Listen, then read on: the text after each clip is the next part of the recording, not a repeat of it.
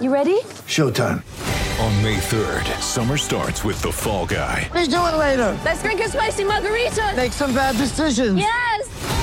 Audiences are falling in love with the most entertaining film of the year. Fall guy. Fall guy. Fall guy. That's what the poster said. See Ryan Gosling and Emily Blunt in the movie critics say exists to make you happy. Trying to make it out? Nope. Because I don't either. It's not what I'm into right now. What are you into? Talking. Yeah.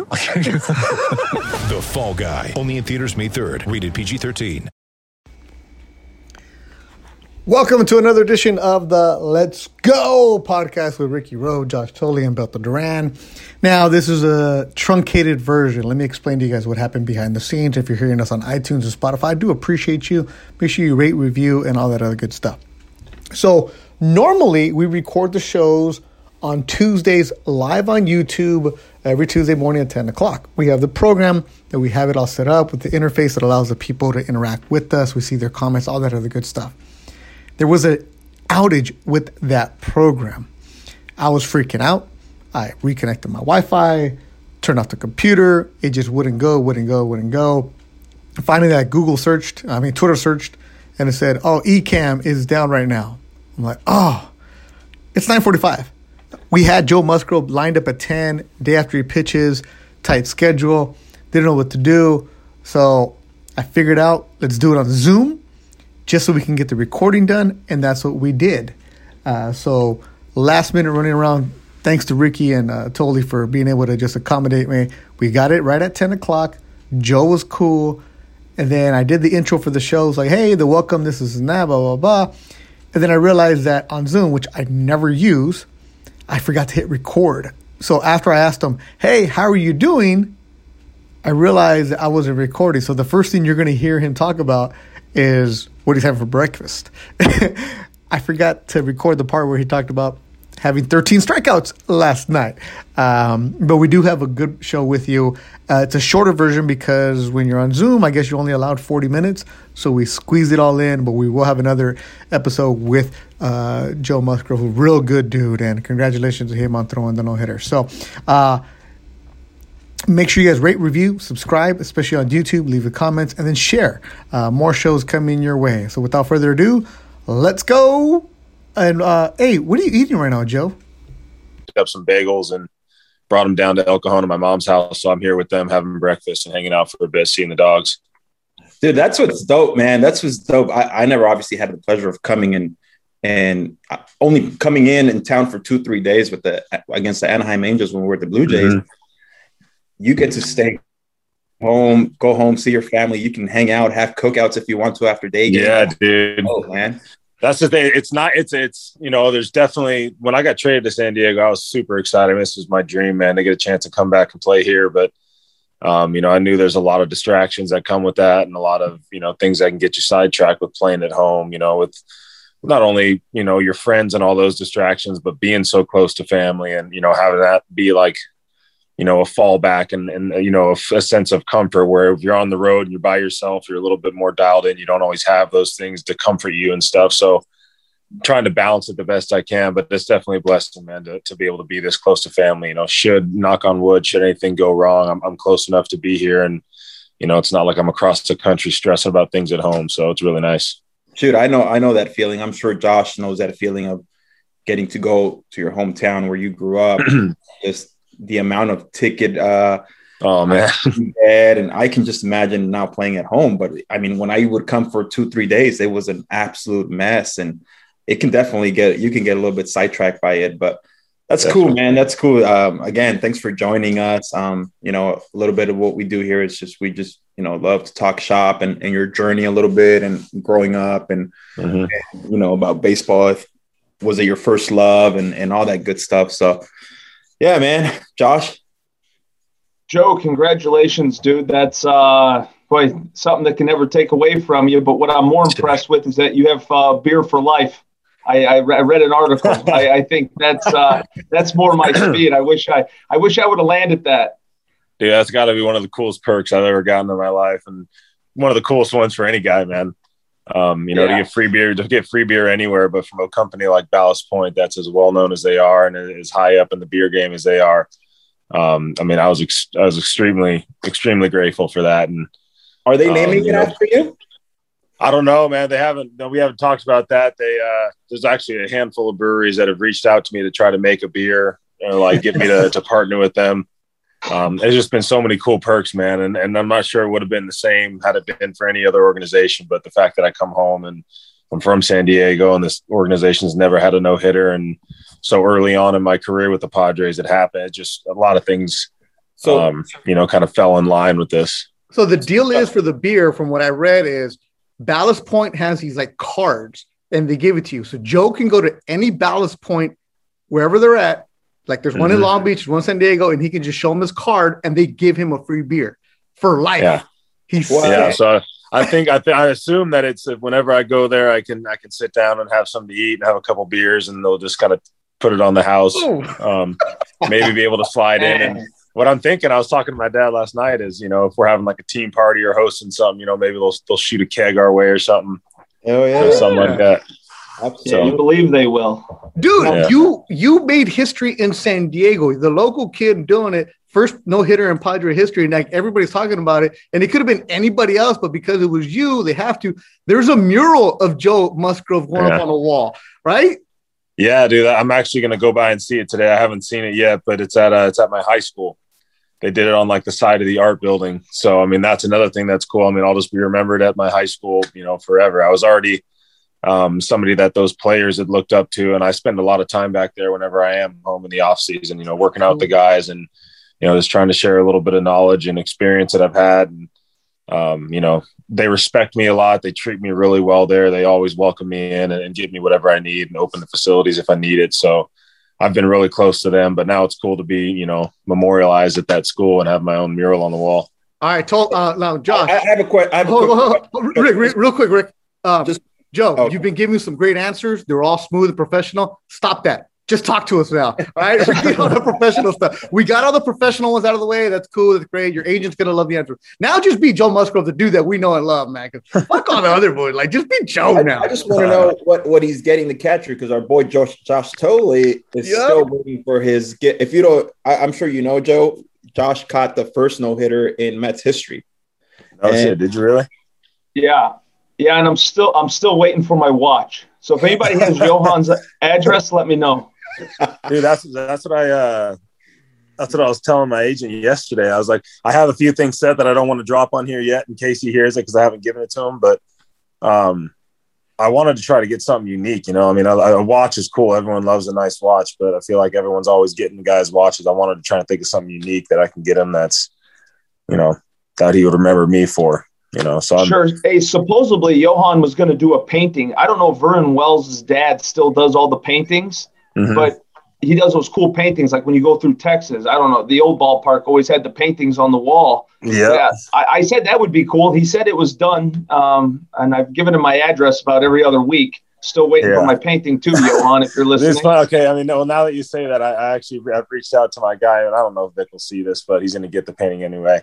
Um, I had a guy in Pittsburgh that did a bunch of artwork for my house, and Cool. there was a picture of me and him, of me and Vic celebrating on the field right after the last out was made, where he's like jumping and I'm catching him in the air, and you see the scoreboard in the background, and the fans are going crazy. So I got a really cool picture being painted right now, big one, big canvas one that'll be sent out to San Diego, and then I'll get him, you know, something a little flashier alongside with that.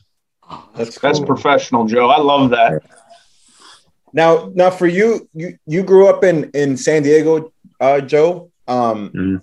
and you were drafted by the Blue Jays. What was that like when you were drafted by the Jays? Were you just like, you Dude, know, I was Blue Jays, or were, did you think you were going somewhere else? no, I thought so. There was a couple teams. It was like the Padres, the Blue Jays, um, and the Rays. They all had like a handful of picks on that first day, and they were like kind of like back to back to back, like picks forty through like forty nine or something. Where all those three teams just one after another with all the sandwich picks. And my godfather, who had been acting as my um, as like my agent during the time, I didn't use an agent for the draft. He was like, these are the three teams that have been real hot on you. So if you do end up going on this first day, it's probably going to be somewhere in this window here between 40 and 50. Um, and Toronto had been at every one of my high school games, man. Like they didn't miss anything. They were at workouts every game, road game, home game. Um, so I knew they were pretty big on me. And, you know, I obviously wasn't expecting to go in that first round until the call came like 30 seconds before the, the pick was made. Um, so that all happened super fast, but I was super stoked to be with Toronto. I mean, I was excited to be playing regardless and to go in the first round. Um, but then I get there and then you were leading that staff at the time, man. So like, I just always envisioned like getting there and being able to compete with you guys. And I think JP was catching at the time. Um, it was just a good team. And I was super, and we had so many prospects in that, in that minor league system, dude, with like Syndergaard Aaron Sanchez. Um, we had Justin Nicolino. was all them. I mean, it was yeah, there was just so many Yeah. guys, and then we all I think in that same year in twelve, I mean, a majority of us got traded off and went different directions. Um, but I loved it there, man. I didn't get to spend a ton of time. I never actually made it up to Toronto or um, even to Vancouver for like the short season team, but um, that was a place that I really enjoyed playing. A good organization for sure. Where were you? Uh, Joe, did you go? meet Ricky at all? Did you go to the Oh, Big League camp? Yeah, so I don't know if he remembers. We went to we went to a movie one night, like me, you, JP, and then like a couple other guys. I can't remember who was all there, but you guys took a couple of us younger guys out to a movie. Um, and dude, I was 18 at the time. I was like fucking terrified. I didn't know what the hell I was doing. Like, so I don't think I even said shit to Rick. Like, I was almost like so, kind of starstruck at the time. Um, but I actually got to see, you know, Rick what last off season, two off seasons ago during the winter meetings in San Diego, and we got to have a good talk and like actually catch up and stuff. So, but I'll never forget that man. And I was pretty young. That was my first time like an older guy had grabbed me and taken me out to do some. I thought it was so cool. I mean, it might not have seemed that way because I was fucking terrified, but it was really cool for me. Rick, do you remember that? Nah, man. I honestly, Dude, I mean, yeah, dude, it was in like Florida during like spring It's training. the, the AMC down there on uh, the, the Yeah. the big one that the, the one theater there in in that Right? area. Yeah. But you you would I do kinda that for young a kids, little right? bit. What's that? I remember a do little that? bit. Huh? You would do that for younger kids, like Well, I mean, dude, I I just I never had that asshole in me to be an asshole to to to younger kids. You know, I mean, Yeah. Josh, I'm sure has has seen it. Um, we've all seen it. I feel like th- throughout our career, and it always just felt weird. I, I I treated everyone the same, man. Everyone with respect, and I didn't. I wanted to be a good role model for everyone because I was like, when they come up and they're they have younger guys, I hope they do the same. That was my whole. Yeah, and that's and that's what I respect, man. Is like, I feel like so many people get the idea that like once they get some time under their belt and they're considered a veteran, they have to act like a veteran and, and treat guys like shit. And like, you got to like everyone was been a rookie at one point. Everyone's been a little bit uncomfortable. Everyone's been like shut down by an older guy, and you know how shitty that feels. Like, I feel like we need to start changing that that dynamic in the clubhouse and, and make those young. And that's what I saw with Houston, man. Like the very first meeting we had when um, in 17 when we had McCann and Beltran in there for the first year, like guys that were, you know, 15 years in the big leagues. And, you know, they just had so much power over a room. They got up in, in front of everybody and they said, look, like we got a lot of young guys on this team with a lot of talent and not that much experience. So we want you guys to understand that we're here to win games. We're not here to embarrass you. We're not here to make you feel like rookies. We're not here to belittle you guys. He's like, we're here to we're here to win ball games. So you guys be who you're going to be. He's like, they're like, play with some swagger, play with a little bit of, of passion, have some respect, and understand where you are in the ranks, and like you know, respect the guys that have that have put in the time and been here for a while. But be yourselves. Like we want you guys to play loose and want you to play the best. So whatever you have to do to to bring that out, just just be ready to play. So I thought that was one of the coolest things I had heard from guys that had been around the game a while. That it wasn't about like making you feel like a rookie. It was about making sure that you were the best player you could be, and whatever you needed to do to do that, you know, do it. Yeah, you had no question, Joe, because you had two good ones too. Like between McCann and Carlos, I was with Beltran in New York for a little mm-hmm. bit. He, he, I was, I was kind of in the same situation. I was younger then, and he always made me feel like you could go talk hitting to him. Now I've had other guys in the past where it was brutal. You, you were scared to death to have a conversation with them. You were Yeah. dragging their bags off the bus. I mean, it was just, yeah, it, it, it was hell almost. But uh, And that's it, man. I mean, you know, like ex- experience trumps everything in the game, man. Like, so No having a guy that you can go and talk to, like, it just it makes so much. It makes it so much easier for you as a young guy trying to get your feet into the, you know, Yeah. into the game. No, that's true. And and I, I remember remember in 05 when my first camp ever, I was terrified, or 06, and it was like everyone was just everyone looks at you like like get the fuck out of here, you know, or Yeah. move away, move away. And you don't want to get in anybody's way, but it's true. I mean, you you you should um, respect the ranking and and be obviously you should know where you're at you're at at all times and not trying to older guys' ways, but at the same time, you're still trying to learn from them. And and that's why when I kind of I I don't feel like I ever reached that status. But younger guys, I was always like, hey, just do this, do this, stay out of this guy's way. I mean, like a dog, Right. dog you know, you were gonna stay away from him. You know, you just Yeah. do his thing. You weren't gonna go ask him questions on game day or anything like that. Yeah. So you threat lightly. And there was other guys that were completely the opposite of just, hey, Yeah. whatever you need, here I am, boom. And then it makes you feel way more comfortable and you're not under so much pressure. Absolutely, man. Yeah, and just the etiquette, you know, having somebody like, you know, I, I really was like big on trying to grab one of the older guys and just kind of be under his wing and be right next to him at all times. And Morton was like the guy that helped me out a lot. Collin McHugh helped me out a ton. Um, but it was mainly just learning the ropes, you know, like when we're on the bus, when we're on the plane, where do I go? Where do I sit? You know, do I wait for everyone else to get on and then just take the empty seat? You know, always double up Here. the first couple of years. Like, don't ever grab your own empty seat. You know, make sure you got the beers as soon as the flight's over. Like all the little things that like that make you a good rookie. I was just trying to be on top of that stuff and do it Wait, before wait, they wait, even wait. had Hold to on, hold on. me. You know? Wait, it's a private jet, right? Or it's a private Yeah. plane. There's so many rows, and you have to double up. I just I was always taught that way, like double up, and then if, if there is extra seats after, you can go grab an extra one, but don't sit there and throw your bag on the seat next to you and then clog up a whole row. So Do you feel like that's been lost a little bit nowadays, Joe? I think so. I mean, I've seen it. I saw it a lot with Pittsburgh just because we had so many young guys and like young guys that you know were were at being asked to go out and be re- regular everyday starters and um, you know even some guys that hadn't really earned the rights to you know to be acting the way that they were, but they were a starter and they felt like they were you know a big leaguer. And a lot of uh, you see a lot of guys that you know are almost just happy to be in the big leagues. You know, Yeah. and have, have completely lost touch with with you know what it is to actually be a big leaguer. So Joe, You you're know, I- I Joe, think it Joe, is Joe, fading hold on, Joe. How old are you? uh, 28. Right, you're sounding like a 38 year old salty vet right now, man. I love it because Tony's nodding his head like, yeah. And Tony was in Kansas. Just saying how it is, bro. Yeah, that's how it is. Hey, that's how it It is. is. The game is moving, changing. So, like, I, I was brought up like my first year. I it was Gary Sheffield. That was the guy that that, that was on our team, and and what Sheff said, you did, and that's Yeah. just how it was. But I was able to learn from that, and there's like that piece of it is is leaving, and we talk about it on the show a lot. Like that's what frustrates me about the game right now more than anything. Well, maybe a couple other things, but that really does. Yeah, it, it seems like it, it used to be about like to be recognized and to be like a guy on the team, you had to be good at playing the game. Like now, it's just about who can be the most entertaining and who can be the most flashy and who can you know get themselves on the Yeah. like. It seems like that's what guys are like driving for is like the big defining moment where they can make ESPN or they can be relevant in the conversation without necessarily having to be that good of a ball player. Right. It's true. You know. Yep. I agree with that. I Happening. agree. and I love I love like I love the speed that the game's at, man. Like everyone's playing with some passion and with some energy, but it it doesn't feel like authentic at all like all the time. You know, it seems like guys are like like pre-planning these things to like hopefully have the big moment so that they can show off their big bat flip or they can do like the crazy taunting that they've been working on instead of just doing like you're doing your job, man. you know? I don't know. Yeah.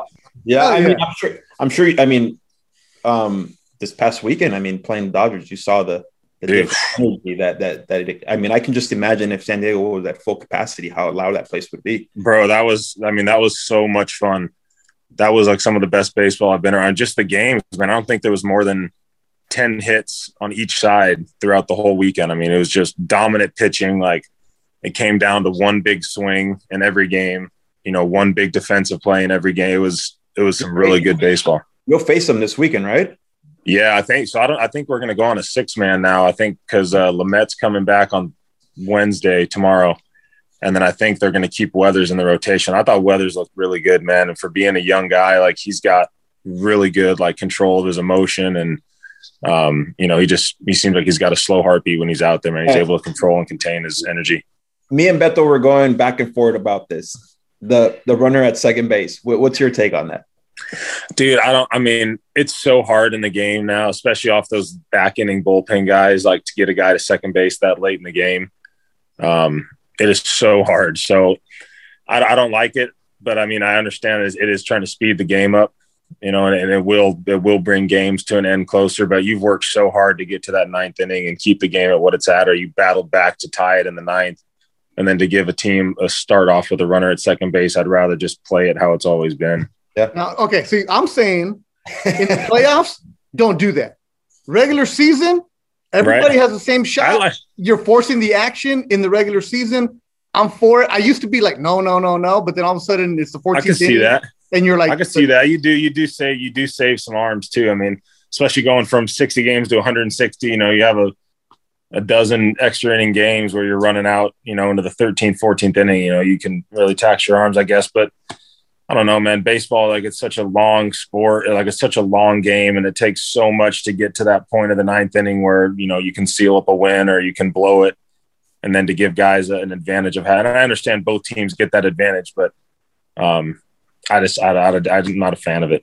I'm a hard no. I'm a real hard no. I and I only say this. I only say this because when you talk about like bull, like how you construct your rosters and how you construct your bullpens, the teams that are good at that are the ones that win extra inning ball games. Now it doesn't even matter. Now you Right. just you, you're right. You go with the back end guy. He gets one crack. Hope he doesn't score. Hope hope you score. I, I just Right. I, I want to see teams that do a good job constructing their rosters for situations like that. That's what I, that's, That's why a I'm, I am like a huge advocate of it not being that. That's a great point. I don't players and people who know baseball are going to say no. People like me who just want to be done with, like, hell yeah, put it up. Like the fans are like, yeah, cool. because the fans don't know any better. It's, oh, there's a run on second. Let me pay attention. Like, yeah, that is true. then- hardcore baseball people, no. the other thing that that pumps me up that you're seeing more of, and I think teams are starting to realize is guys pitching into the seventh to the eighth inning. Yeah, Um, man. It, that's that's cool, man. I mean, that's to me, that's the art of pitching. It's it's trying to figure out a way to get into the seventh inning without using your bullpen, without getting to your setup guy, getting to your closer, rather than have. I mean, and and then it, it- it's cool, and then but then the other side is you're seeing more position players throw more than ever, and I'm like, what the what what is this? You know, I and know, I man. like guys don't want to or teams don't want to burn their bullpen, but it's because you're having your starters go 80 pitches and then they're out of the game, and now you're in a blowout and you have to throw a position player. So to me, I'm Yeah, man. when I see you guys go deep into the game, like hell yeah, like this is It this feels it feels good, man. Because like as, as a starter, I mean, you know what it's like, man. Like you work so hard to get to that that opportunity to feel like you finish your outing, you know, and to get pulled when you still feel like you got some in the tank is a, is a frustrating feeling. Um, and I mean, last night, like I don't know if you guys caught any of our game, but Oh, yeah. Woodruff had Woodruff had like a thirty pitch first inning, and he seemed like he was struggling a bit to find the zone. Had a couple walks, uh, you know, long thirty pitch inning and then watching how he adjusted and was able to get back in the zone and manufacture, you know, managed to get through six innings in less than 100 pitches. Um, I think that's really important too, is being able to bounce back and get some quick That- outs. Dude, that's what I've been like trying to tell people. I in the group chat, I'm always like, dude, there's nothing wrong with the 25 pitch inning. Like sometimes at in the sixth, seventh, and eighth inning, that's when you feel the best. Yeah, absolutely. Like you just start finding your groove, you start finding your rhythm, and you're like, boom, boom, boom, boom, boom. You start having those eight, 10 pitch innings Yeah. in the dugout. And And you've gotten, and you've gotten to see everybody twice. So you almost have set guys up for that third time around. If you've worked, you know, properly, or if that's, a, that's something you pay attention to, you know, you can use what you've used in those first two at bats to your advantage to get some quick outs. And yeah, I agree with you, man. It just I, I always say it just allows the guys to get into a flow right between the pitcher and the catcher. You when you know you're getting hooked after the fourth or fifth inning, you just say, well, throw all the stuff we've worked on out the window and let's just try to get three outs per inning and we know we're, we're going to get hooked soon versus like Right. getting into the flow hey a 20 pitch 25 pitch first first inning second inning is not a huge deal because mm-hmm. you're kind of getting the ebb and flow of the game and that's what I, I I am it is good to see that that some teams are doing it. Now other teams are not. I, I can assure you of that. And I feel, I feel like, I feel like a big part of that is is uh you know the way that the game's going with the analytics and stuff is like not even allowing starting pitchers to see a lineup a third time around just because Right. statistically they're bad you know and that everyone's average you know or opponent average goes way up that third time around. So guys aren't even getting a shot. And I feel like I'm just now getting to the point in my career where you know, and it might just be the fact that I'm with the Padres and they run things a little bit differently. But like I'm getting to the point where I'm finally getting stretched out to like get my hundred hundred plus pitches in. Whereas before, like I've, I had very very few outings of 100 pitches or like seven innings even. But now it's like last night after the six, I was at like 82 or something, 83, and like walking off the field, like I was I was kind of expecting him to come shake my hand, and I was going to try to talk my way into it. And he came over. He said, "You got one more." I said, "Fuck yeah, I got one more." That's the. Yeah. Uh, it just feels good, and I know you have to kind of earn that too. Like you have to be able to show them that you can still be strong in that seventh inning, and that you're not hanging on by a thread and like running on fumes, just trying to get one more inning in. You know, you got to still have quality stuff in that last inning. You had 13 Joe, does Larry strikeouts. does Larry spearhead that a little bit? Like being a being a very like well respected pitching coach that he is. Did, does he have a lot of say in that, or or what's the what's the conversation? So I think I think the chain there is, you know, Ting will always come over and, and ask me where I'm at, um, or he'll ask Larry to come talk to me, and Larry will come say like, "Where you? How you at? You know, where how you feeling? Where you at?" Um, but I think the guy they rely on the most is Vic. Like they'll go to my catcher and they'll be like, yeah, "Can, can he keep good. going?" And Vic will be like, "His dope. stuff, his stuff's still good. Like it's he's still good. Keep him going." You know, or he'll Hey, be yeah, honest. Like if my shit's fading, he'll be like, "He's he's starting to leave us shit over the Right. middle. He's starting to, you know, pull off on stuff." So he's honest, and like I trust Vic you know, more than anybody. So, you know, if he doesn't think that I'm that sharp unless I feel real good, I'm gonna I'm gonna trust him, you know. Yeah, Hey, all fired up because catchers are all yeah, catchers know everything, right, Thole? well, almost everything. Funny story, Joe. Um, Jayce Tingler was my center field and center fielder in Dunedin when I first signed. No shit, was he really? Yeah, tell him I say hello. And Rod Barajas was my catcher in 09, my rookie year. Dude, Barajas is one of my favorites in our clubhouse, man. He's That a, guy's yeah. hilarious, man. He's always hilarious. talking shit to somebody. Hey Joe, you know, hey, you know that he has so many kids. It's one for each letter of his last name. Barajas? Yeah. Yeah, No shit. I Does he have to a lot of kids? I haven't even talked to him about that. Yeah, Yeah, yeah, ask kids. Oh my god. ask him and tell Rodrigo I said what's up too, because I'll tell you, this guy he had to drive a school bus. He had so many kids. That's this is when he was dude. still playing. That's heard on. Yeah. Yeah. Yeah, give it to him. Hell yeah. Joe, you had 13 strikeouts last night. You're a Padre fan, all that other stuff growing up. And all of a sudden, how many people are asking for your tickets or how many people are DMing you? How many people are messaging you? dude it's been it's been really good actually. I mean i my buddies and like the, i don't talk to very many people that i grew up with. Like i got a few group of friends from high school that i still stay in touch with. Um you know a couple guys i grew up playing ball with that are still in the san diego san diego area but all those guys are really good man. I mean no not one of them's asked me for tickets not none of none of them asked me for handouts.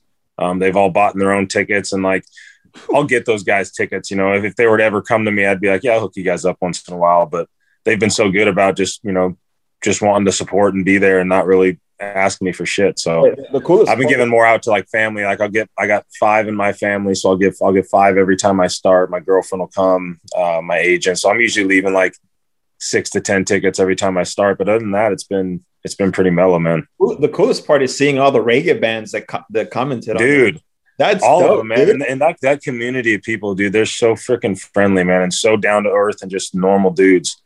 Um, you know, I, it's my my relationship with them started through Tribal Seeds. I've been using their walkout, uh, their walkout, their song for my walkout music for years, and I've been always like tagging them and tagging them and tagging them. Finally, they replied to one of them, and uh, we ended up chatting a little bit. And, and Gonzo, one of their members of their band, ended up having. Uh, believe he had a cancer scare, so they were holding like a fundraiser for him to like raise some money. So I hit up Tony Ray with Tribal Seeds, and I was like, "Hey, we want to come out and support and um, you know, kind of show some love. Do you think you'd have a minute to say what's up?" So he set us up with like a section right next to the stage. He had me bring out like 15 buddies. We all sat. He brought over every artist that was there that night to meet me.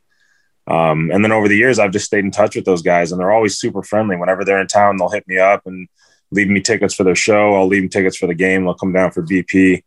Um, it's just it's cool. It's exciting for me, man, because like I've been a fan of these guys for so long, and to, to feel like I, I know them so well after just you know one meeting is cool. That's cool. Here's some of the shirts they're made. Uh, cousin Dan is making the shirts out there. Say Joe. Yeah, dude. Uh, Dave, Dave and his brother. Yeah, Hell yeah. David. Yeah, but those are like the, the real friends that are with you right there. And where they where they at? They got their own tickets. And look, people, where are Yeah, they? They're in they're out left, in left field. field, man. They're not They're family showing. section. So it's not that hard to support your own friends, people. Yeah, it's cool, man. Yeah. They've been so good, and, and, and they, they all understand that that's that's something that I was going to be dealing with, and that's super cool to me that they've all kind of Yeah. given me some space. And I told them I'll hook them up, like I'll just surprise them with tickets for their birthday, or like if it's a big game coming up, I know they want to come out, I'll, I'll hook them up. So I, I wanted Yeah, to that ask, makes Oh, go ahead, Josh. No, no, I was just saying that. Just like I, I remember going back to St. Louis to play, and it's like y- these conversations. But when your friends understand it, and you don't have to like be the asshole and say no Mhm. all the time, it just it, it makes playing at home enjoyable. I'm sure. It does, man. It really does. Yeah, heck yeah, that is that's it. I and it's hard, dude, because like I almost have a hard time saying no sometimes, and sometimes you don't even have to ask me. Like they'll be like, "Hey, uh, you know, who you guys play? You starting this weekend?" And like I'll just feel like a need to be like, "Yeah, man, like you want to come? I'll leave you a ticket." I just can't help Yeah. but like want to like I want them to be involved and I want them to feel like you know special. So That's I how I was in them as much Toronto, as I can. man. That's how I was in Toronto. If, if the dry cleaner guy was dry cleaning my suit, yeah, man, just "Hey, you want to come to the game tonight? Let me know. Here, leave me your name. I'll leave you tickets. No worries. exactly, bro. It's- It makes someone's day, bro. It just feels Yeah. good. It really does. It really does. I wanted to kind of dig into this because we have you. Obviously, you threw a no hitter. Uh, Josh caught one. Mhm. You know, I just kind of want to dig into the minds a little bit of like Josh. For you, calling a game is it nerve more nerve wracking than than than Joe being on the mound and knowing that he has a no hitter going? How how's that process go? Well, I, I would say from a catching standpoint, for me, it's like you don't want to be the guy to let strike three go to the backstop and then the next guy gets a hit. Like that's Yeah. where I felt the nerves more than more than I mean, I I, I think more than pitching. I, I don't know. That's that's probably calling the wrong pitch was not the issue. It was like don't don't drop the pop fly to extend an inning or don't run to the backstop to get a ball on Now, what- on your account. Now, what if what if you know Johan would have shook off base hit? Would you have given him shit? Oh, 100%. A hundred percent. Yeah, man, that level of trust in in your catcher, especially when you're when you're cruising like that, it almost feels like that's like that's just as bad as someone saying you got a no hitter, or someone talking about it is shaking off the catcher. Like things been going so well, don't fucking get you know, don't get too good for yourself and shake them off thinking you got something better. Just fucking trust what, you- what you've been doing all game and throw. Hey, did How many times did you anything? shake off, Joe? I think maybe The other twice in the whole game. Yeah. Wow. And, and Vic will say you never shook off once, or he should Yeah. say that. yeah. Yeah, dude. And like, and that's something I tell him about. Like, Nola asked me this. Austin Nola asked me in spring training, like, what makes you, uh, or he asked, who's, who's your favorite catcher that you've thrown to? And what about him, like, made, like, made him your favorite? Like, what does trust mean to you, like, from a catcher?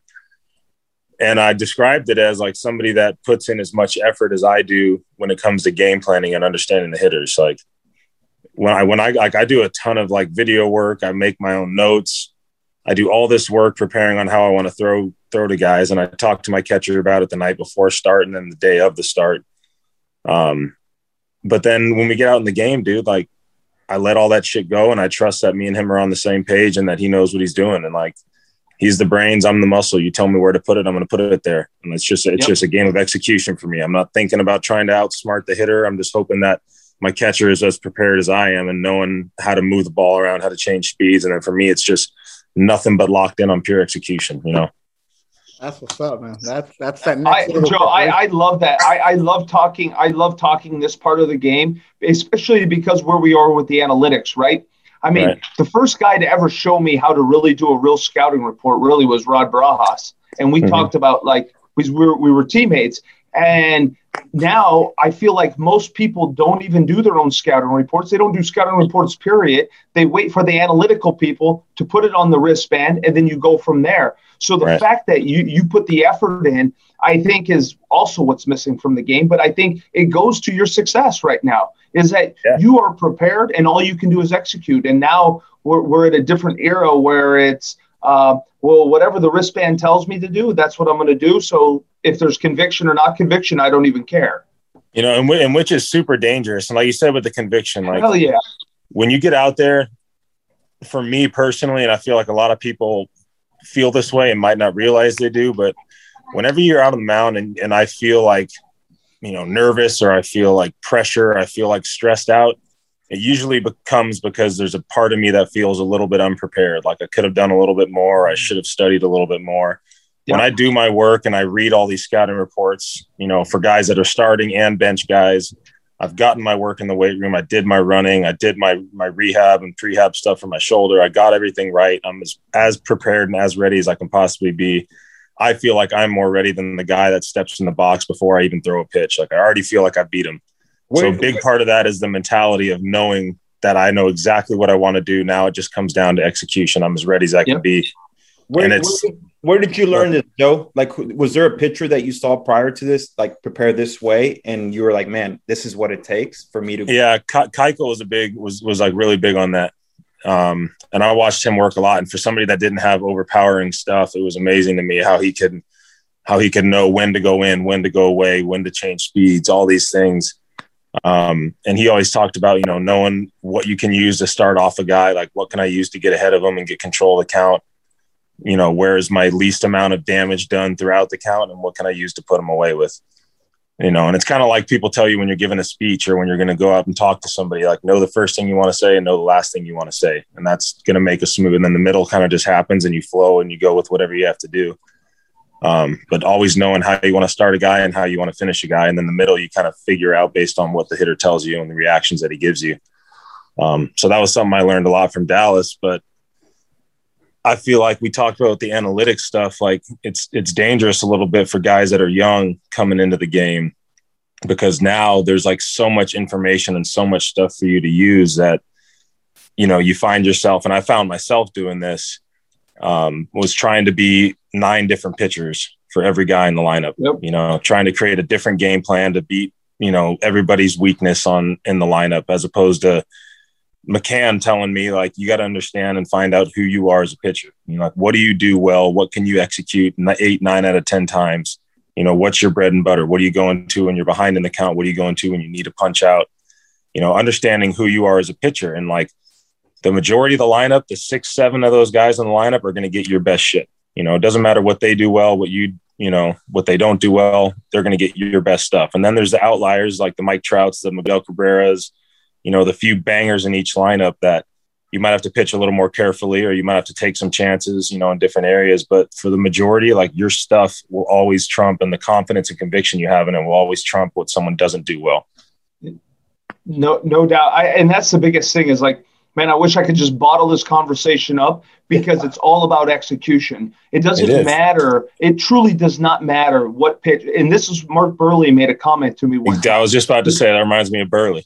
Yeah, Burrows Burrows told me one time. He says, "Hey, no matter what, the sign goes down, I throw the pitch." I says, "Well, like, what's the thought process?" He said, "Well, I got to execute the pitch. If I don't mm-hmm. execute the pitch, it doesn't matter." And that's what I said. You can have all the information in the world you want on on wristbands, but the fact of the matter is, you got to go out and make the pitch. Right. And having that mindset, especially you, you're right. These young kids are going to get left in the dust. I, I know for a fact they will, because of that. Mm-hmm. And I think like you said, like when you focus on just execution being the main goal, the biggest difference for me in my last handful of starts last year and then, you know, leading into this season is, you know, the mental, the mental approach that I'm taking. Like, like I said, it's purely execution. And I'm, I'm like internalizing the challenge of like me versus myself. You know, can I stay at the maximum amount of focus and just worry about execution? and not get into the the you know the mental match of like I'm going to overpower this guy or I'm going to I'm going to mad dog him I'm going to intimidate him I'm going to you know try to outsmart him here I'm just going to fucking execute and that's all I care about you know whatever reactions I don't care about your big swing and going to a knee it doesn't matter I'm going to execute the next pitch the next pitch you know and I I'm a really emotional guy when I pitch man I get really into it I get sped up sometimes so I think switching my mindset off of trying to compete with the guy on the other, you know, 60 feet away, just competing with myself and keeping myself right where I need to be. I know where that sweet spot is for me mentally to, to be Yeah. at my best. So This, this is what's cool about it too, though, Beto. I hear it though. Like you, you hear Joe talk, and this is a guy who's already established himself as a big league starter.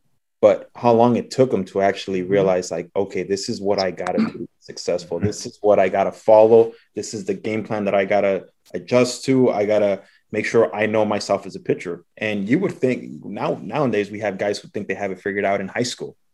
Yeah, man. Well, my, you know, my know son's that. the number one rated nine year old. He's got it all figured out. Right? So- His so- Instagram, he's got 5,000 followers. He won a ring this weekend at U Triple SA, but he's got it all figured out at 10. yeah and this, and this is where we're at and and and not trying to bash anyone or anything but but it's it's almost like it takes guys a while to get established in the big leagues even when you're a big leaguer i mean for me yeah, it man. came into fruition in 2011 and that was two years in and I kind of started learning myself and learning my game plan and and what I wanted to do, how I was going to prepare. I had Doc Halladay in 09 kind of watching him and I'm like, wow, this is what it takes to be this successful. This is he's on another level. Like this guy had a notebook full of notes, taking notes on Big Papi. I'm like, why, dude? You already faced him like 150 times like in your career. Mm-hmm. He's like, hey man, those guys are always constantly making adjustments off of me, so I got to be ready. Absolutely, man. Oh, I shit. can listen to Musgrove and uh, Thole. You guys talk for a while. We're gonna have to do it again soon. But next time, Joe, we're gonna do is we're gonna do it live on YouTube where people can ask you questions and get, interact with oh, you. Sweet. And that'll be really. We'll do it on a, on a. We'll figure out a day where you really have time to breathe because I know everybody's still asking you for beer right now because you got the free beer. Uh, yeah, I'm a beer guy now. Right? yeah. I'm pretty sure you still Joe, go. I'll send you my address. Yeah, dude, I, I got you guys. They sent me so along with that card, along with that card for free beer, they sent 44 six packs. So I'm freaking got beer stacked oh, to the ceiling in my garage. Wait, let me put on another 20 pounds. Hey, and totally, what do you got on this picture here? Yeah, what is that? Yeah, I love that. I was just going to ask had, you where I've you were. hanging in my room since I was probably eight years old. I got it from Kevin Mitchell, who was a good buddy of my dad's, and uh, he gave this to us. It's signed by all the 86 Mets. Wow. Wally Backman, ooh, he's one of my favorites. Dude, yeah, it's sweet, man. Doc Gooden up there. Everybody, yeah. it's pretty. No way. That oh, that's what Mitchell's a San Diego guy, right? Yes, this was. He yeah. gave me this one too. Of him when he was in uh Oh, sick. tough right there, but yeah. I'm in San Fran. I got a bunch of his jerseys and stuff. He was really good to my family and and to me growing up. Mitchell was a stud. Remember he had that one-handed catch. Oh yeah. Yeah. That's how I describe to most people. Like, cause I always tell stories about him. I'm like, yeah, you know, the guy that made the barehanded catch down. I'm like, oh yeah, yeah, I know that guy.